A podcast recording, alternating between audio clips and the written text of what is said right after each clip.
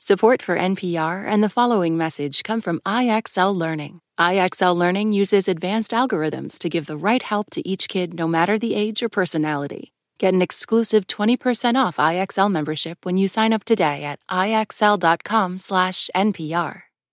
This is Bill from a toss-up district in the toss-up state of Michigan. I'm heading to a physical therapy appointment because a few weeks ago I sprained my ankle doing one of those outdoor endurance things that many listeners of this podcast are so fond of doing. This podcast was recorded at 12:06 p.m. Eastern Time on Thursday, February 29th of 2024. Hey, it's leap day. Things may have changed by the time you hear it, but I'm not going out for a run again anytime soon. So what are we thinking? Is he Michigan seven or Michigan six? Seven is uh, Slotkin's district. Eight is uh, Kildee. I don't know. We'll have to get some follow. Up. I do hope your ankle feels better, but I appreciate folks really embracing their uh, lack of physical prowess on our time. I, I mean, I, I Speaks really to my soul. It's it's it's real. Let's keep it real on this podcast, and keeping it real means you know we're probably going to get injured. Yeah.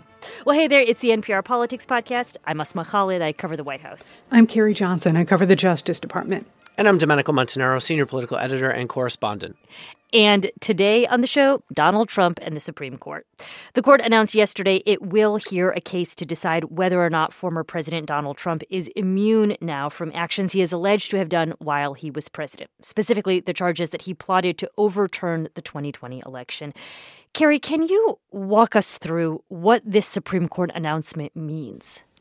Sure. So the Supreme Court last night around five o'clock said it, it's going to hear this issue of, of Trump and immunity, and it involves that January 6th case, the federal case in Washington, D.C., that's been frozen for a few months now. The court says it's going to explore the question of whether and to what extent a former president enjoys immunity from prosecution for behavior alleged to involve official acts during his tenure in the White House. And it's going to keep that stay, keep that case frozen until it decides. The court also told told us they're going to schedule arguments in that case for the week of April 22nd. So, what this means, long and the short of it, is that this trial is going to be very much longer delayed by a matter of months, if not even longer than that. It kind of depends on what the court does and how quickly it does it, but there's a scenario in which the court doesn't hand down a decision until late June or early July and even mm. raises a bunch of questions that the lower courts are going to have to answer before this trial can pick up again. So it sounds like the timing of when and even if a trial will take place is now going to be severely delayed. Absolutely. And a number of people, including former U.S. attorneys and Justice Department officials from administrations past, say the window is really closing for a trial. You can't say it's definitely not going to happen before the election, but it's mm. getting very, very tight. And one of the reasons for that is that the trial judge, Tanya Chutkan, is a former public defender, and she takes the right to a fair trial very seriously. She told Donald Trump's lawyers she was going to give them seven months to prepare for this landmark trial, which, of course, is all about these allegations that he conspired to overturn the results of the 2020 election. And because that case has been frozen since December, even after the Supreme Court lifts the pause and, and allows this case to proceed, if it if it rules in favor of the government, the judge is going to give Trump's lawyers another almost three months to get ready for trial. And my goodness, we are getting very close to the September and October 2024 timeframe there. Domenico, regardless of whether or not it is indeed election interference. This is an argument that Donald Trump is making, and these trials are coming against the backdrop of him marching towards the nomination. What are you seeing in public opinion polling and in our NPR polling of how these legal battles are having an impact on his standing, if in fact they're having any impact on his standing. Yeah, well, I mean, it's not election interference. If this does wind up going into the fall, it's really because of Trump's lawyers' own making, because the fact is they have continued to delay and delay and delay, hoping to sort of push this off the cliff past November 5th. But if it does get sort of stuck in some window with weeks before the election, they really only have themselves to blame because they're the ones who have pushed it to that point and they're hoping that public opinion would show that people think that this is somehow election interference when a majorities of people right now do not believe that when it comes to a general election audience. Yes, it's helped him in with a, his base. With his base, it's helped him with primary voters. He's raised tons of money from uh, the MAGA base. You know, with every appearance he's made at court, he has uh, sent out lots of emails and raised lots of money. But what the polling has shown us is that two thirds think he should not have immunity, including two thirds of independents who've said that in our latest NPR PBS NewsHour Marist poll. 68% of Republicans think he should have immunity. And that's a totally different universe as far as the primary versus the general election. Majorities of people think that the investigations are fair, that they're not witch hunts, and majorities think that he's done something illegal, if not unethical. So, very different audiences, like I said, and how his conduct resonates and how these trials resonate with a general election audience.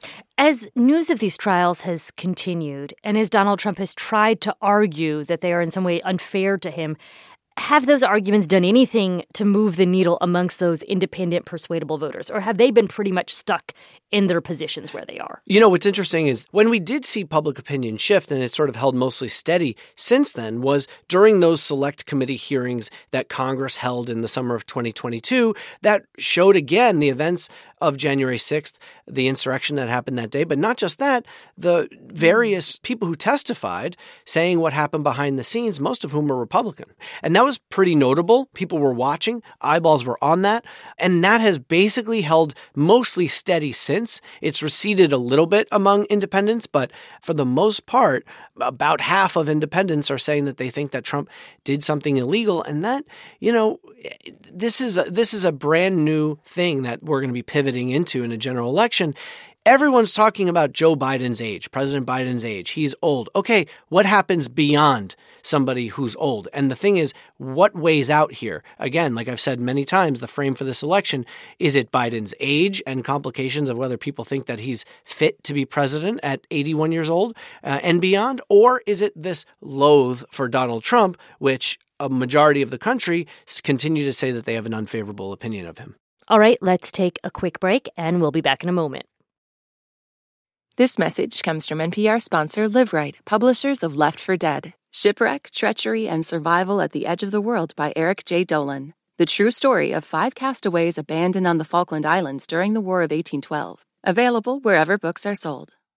Support for NPR and the following message come from FX's The Veil, starring Elisabeth Moss. FX's The Veil is an international spy thriller that follows two women as they play a deadly game of truth and lies on the road from Istanbul to Paris and London. One woman has a secret, and the other has a mission to reveal it before thousands of lives are lost. FX's The Veil, now streaming only on Hulu.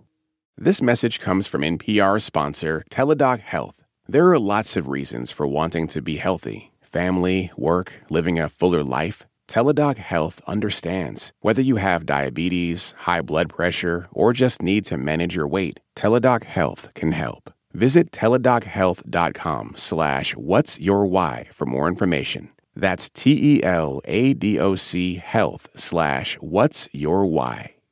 This message comes from NPR sponsor REI Co op. REI has gear, clothing, classes, and advice for camping and glamping, biking and hiking, axing and snacksing. Visit your local REI co op or rei.com for the million and one ways to opt outside.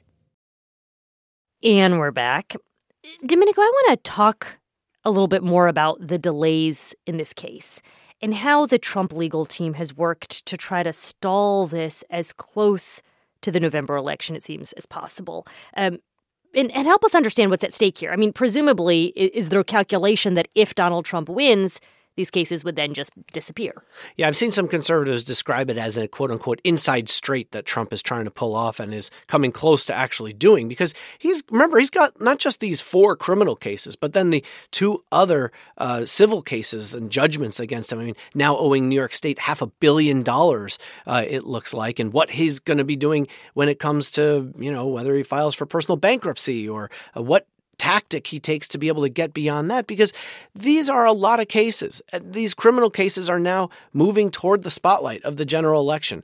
Um, and these judges are having to coordinate with each other where to put these things on the calendar. We have one date with March 25th with the New York case on the hush money case. Um, uh, about you know uh, Trump trying to cover up affairs that he allegedly had with uh, Stormy Daniels, the adult film actress, and Karen McDougal, the former Playboy playmate. So that's one, right? But there are three others, and they all have to sort of interact with each other. And we're moving to a point now with Super Tuesday on Tuesday, Trump likely to do very well on Super Tuesday, looking like the inevitable nominee moving toward the conventions, moving toward the fall uh, general election when people are really starting to pay attention. And you know, just in terms of election interference, this case was indicted last summer by the Justice Department and the special counsel Jack Smith, which is a long time away from November 5th, 2024.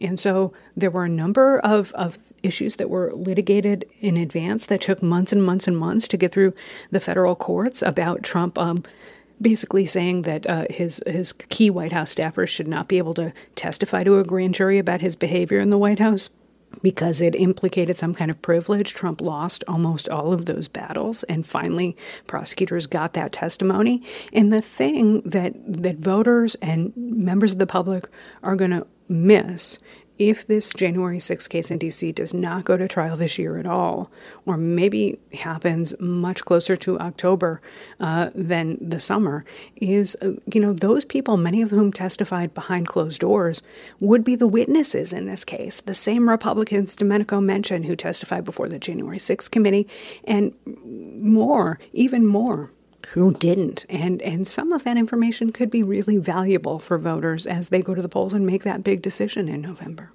Domenico, how much do you see these Trump trials as being a factor in the campaign? I mean, and I say this in part because we've certainly seen the former president try to raise money off of some of his legal challenges. But do you expect that we're going to see more of this? Um, you know, Trump essentially making the argument, maybe this sounds a little reductive, but like, vote for me to keep me out of jail. well, I do think that he's going to continue to fundraise off of it. He's going to try to juice his base.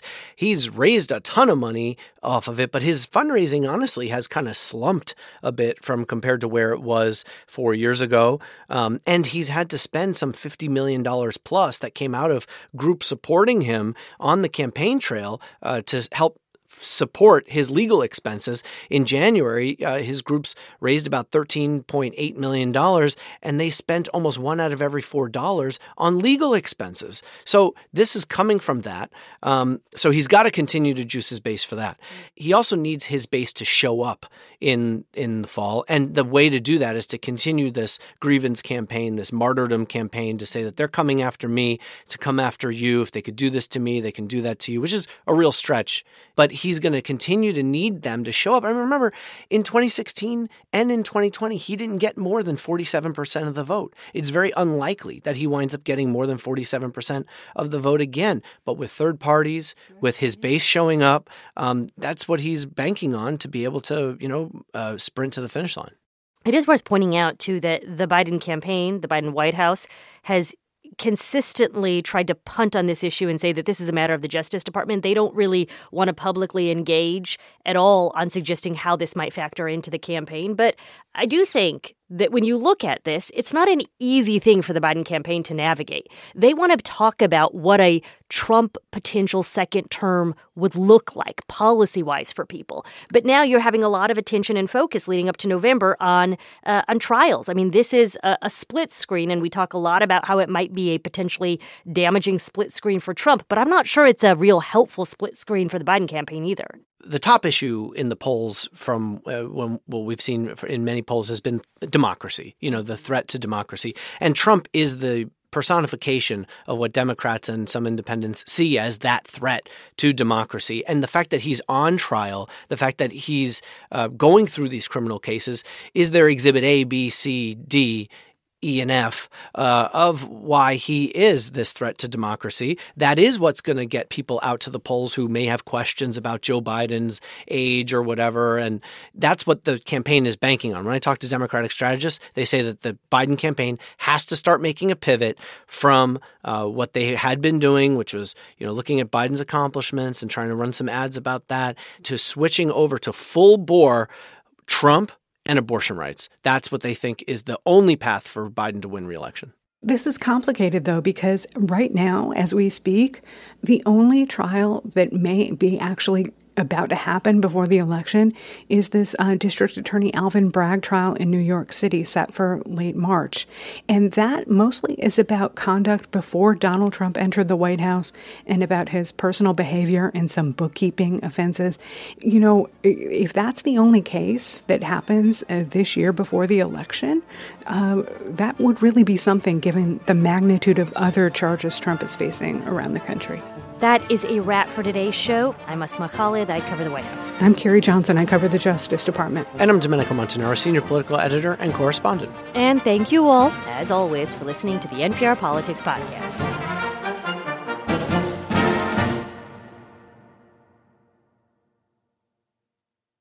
This message comes from NPR sponsor Charles Schwab with its original podcast on investing. Each week, you'll get thoughtful, in depth analysis of both the stock and the bond markets. Listen today and subscribe at schwab.com slash on investing or wherever you get your podcasts.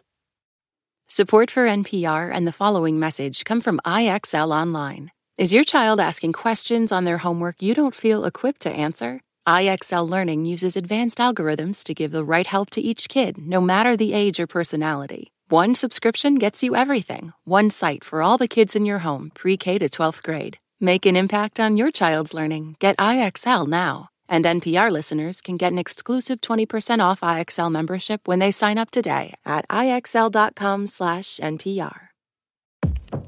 In this country, some truths aren't self-evident. In NPR's Black Stories, Black Truths, a collection of stories as wide ranging and real as the people who tell them, we celebrate the Black experience for all its soul and richness. Search NPR Black Stories, Black Truths wherever you get podcasts.